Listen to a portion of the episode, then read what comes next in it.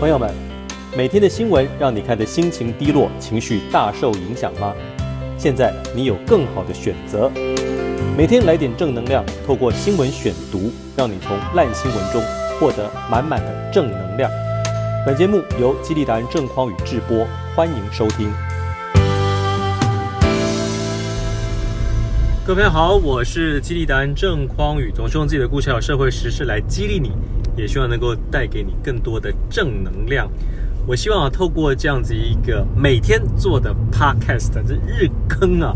能够让你随时呢充满满满的正能量。呃，今天啊也比较特别啊，因为呢，我无论如何每天都要有内容给大家嘛。可是今天呢，我在外面工作到比较晚，所以跟上一次啊某一次一样，我是一边。在车子里头呢，一边录制这个 podcast，把握时间啊，抓紧时间。那我们要讲什么样的新闻主题呢？我们来聊一下哈。我前几天呢也提过，呃，大家这几天就非常关心，可能你也不想关心，但是媒体会一直报，就是鸡排妹的这个事件。鸡排妹呢，她控诉她在主持尾牙的时候，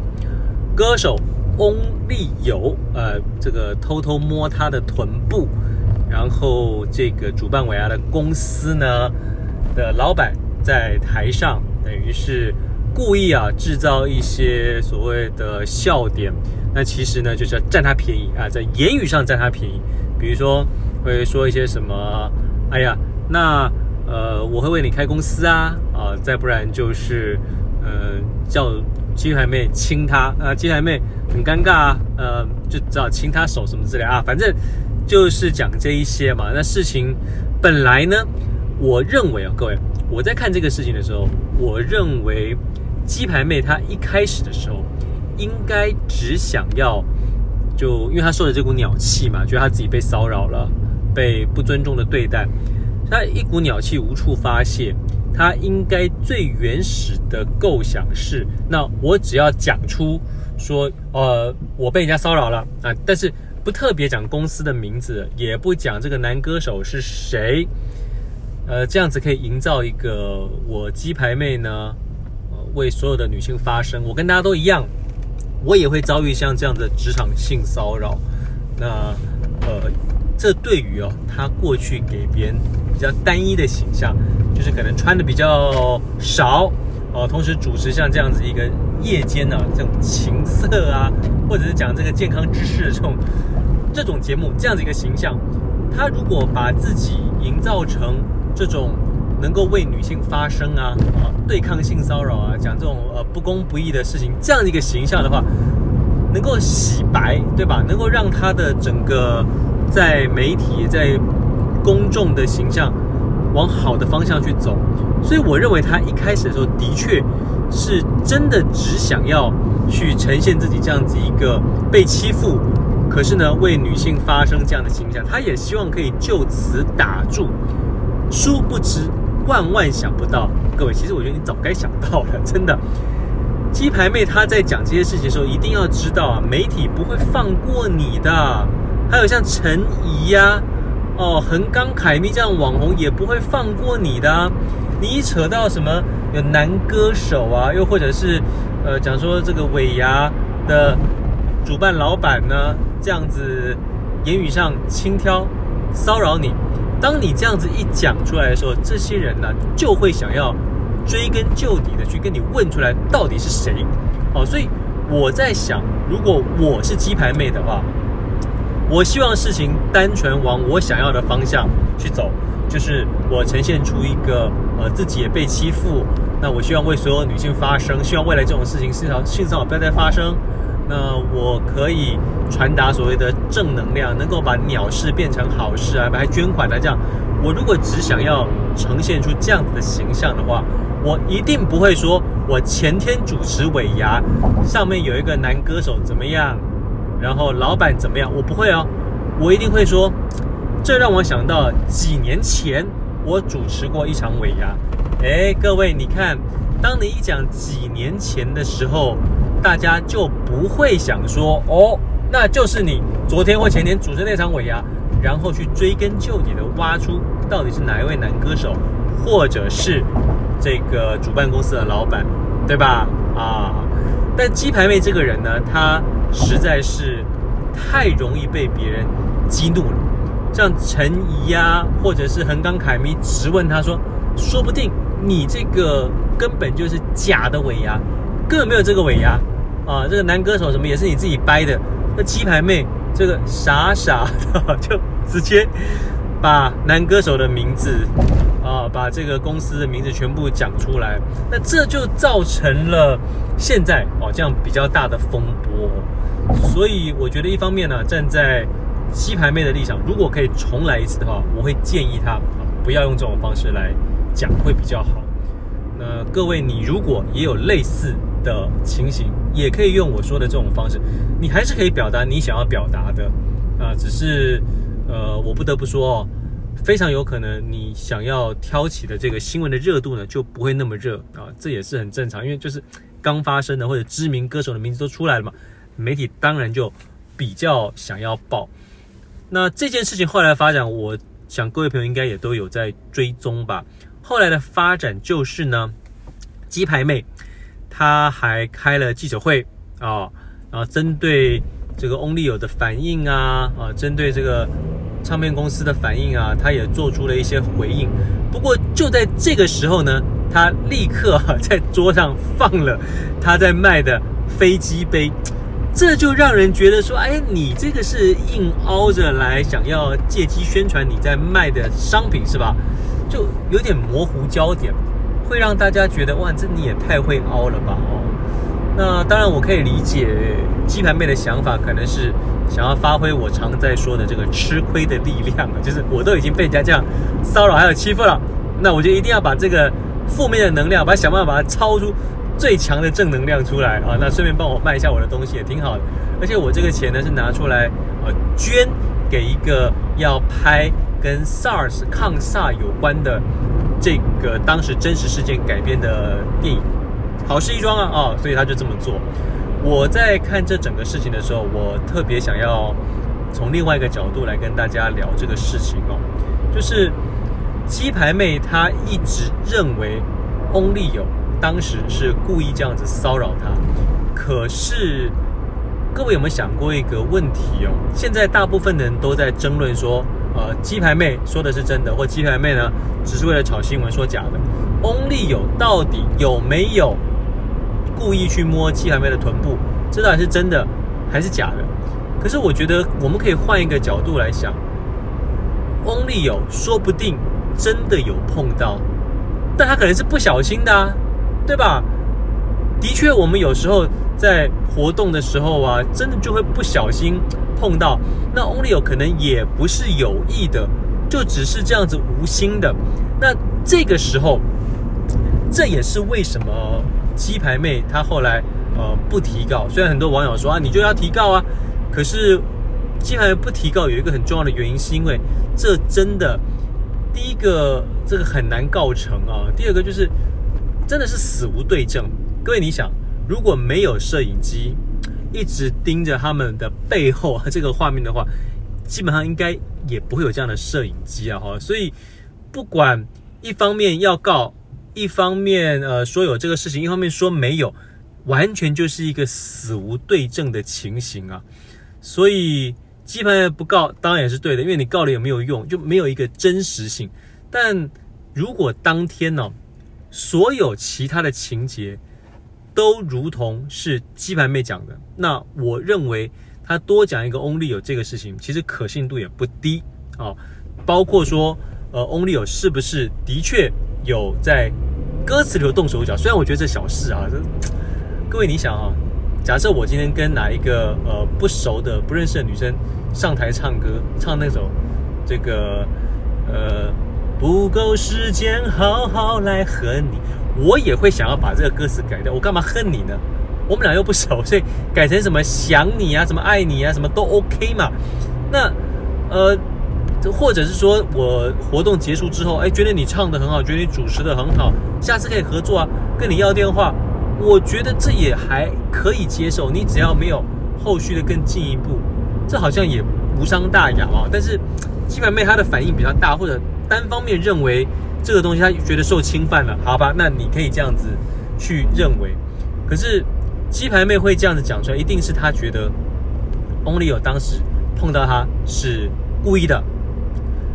这件事情我必须说，就像我刚才提到的，我觉得 Only 有绝对有可能是不小心的，我们不能排除他不小心碰到了这件事嘛。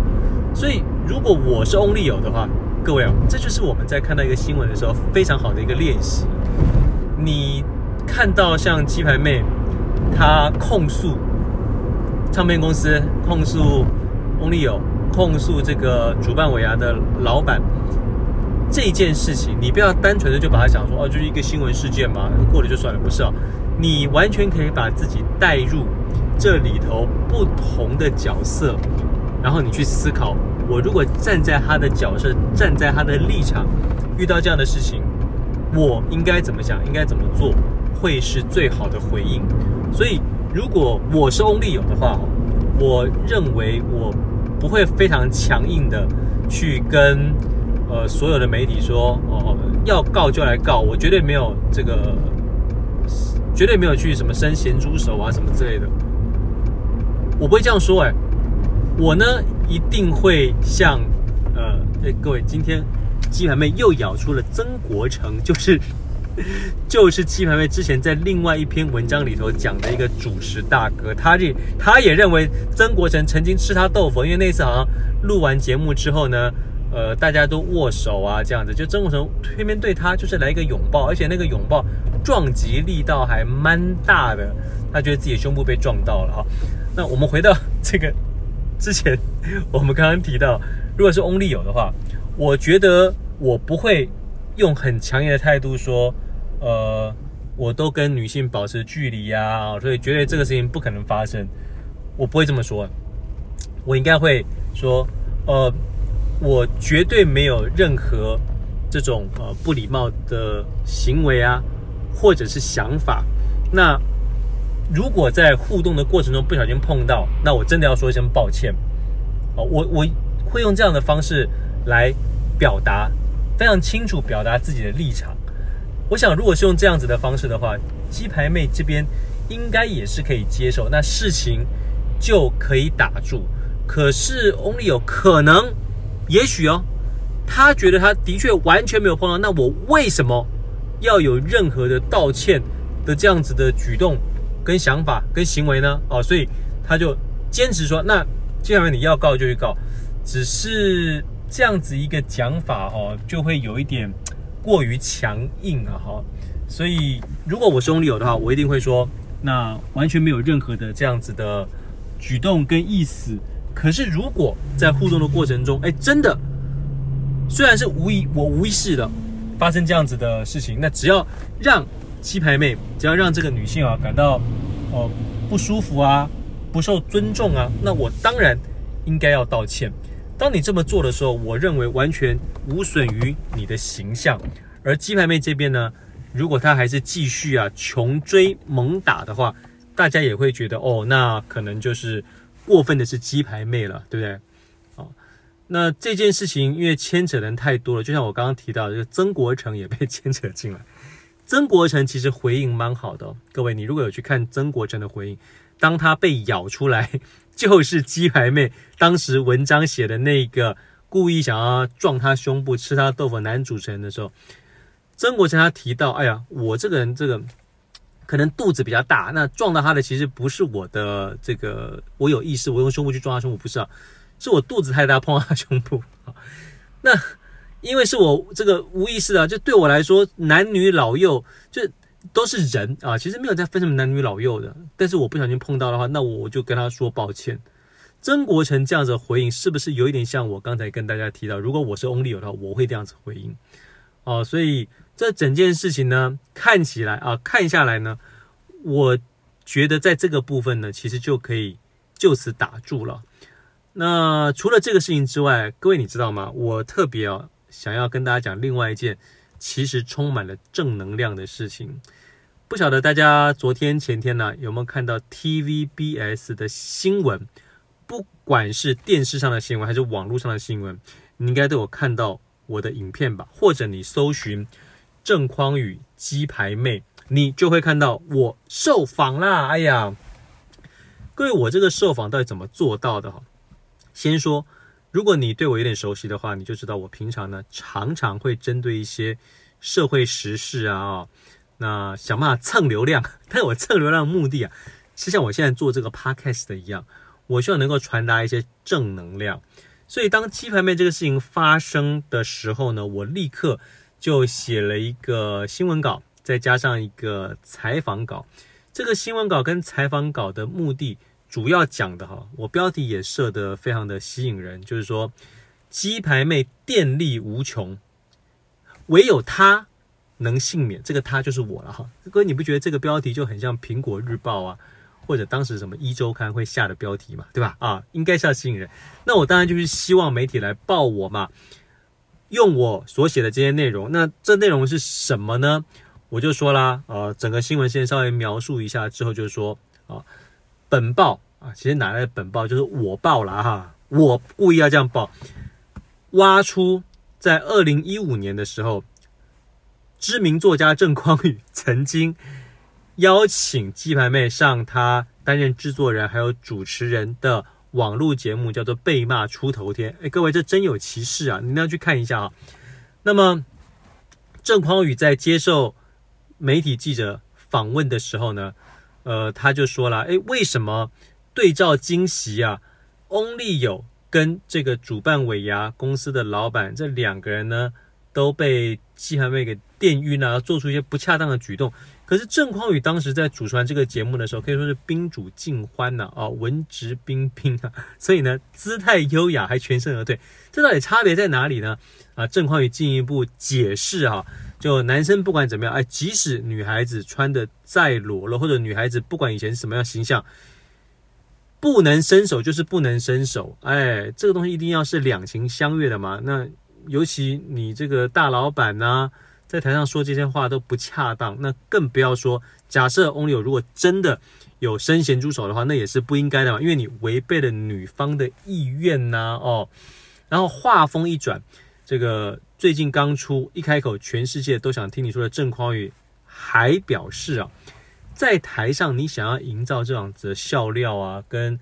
听众观众有互动，其实不用开这种老梗的玩笑，这种老梗玩笑都已经过时了。这种什么，哎，这个我今天未婚啊，因为有你，或者我可以为了你啊，什么呃再结一次婚呐，或为了你开公司啊，什么会叫你亲我。这些都是老梗了啦，现在完全不受年轻人欢迎。但你可以透过自嘲的方式，一样可以营造非常好的舞台的效果。所以你何必做这样子的事情呢？啊，那简单讲，这一篇新闻稿的目的啊，就是希望大家有没有注意到，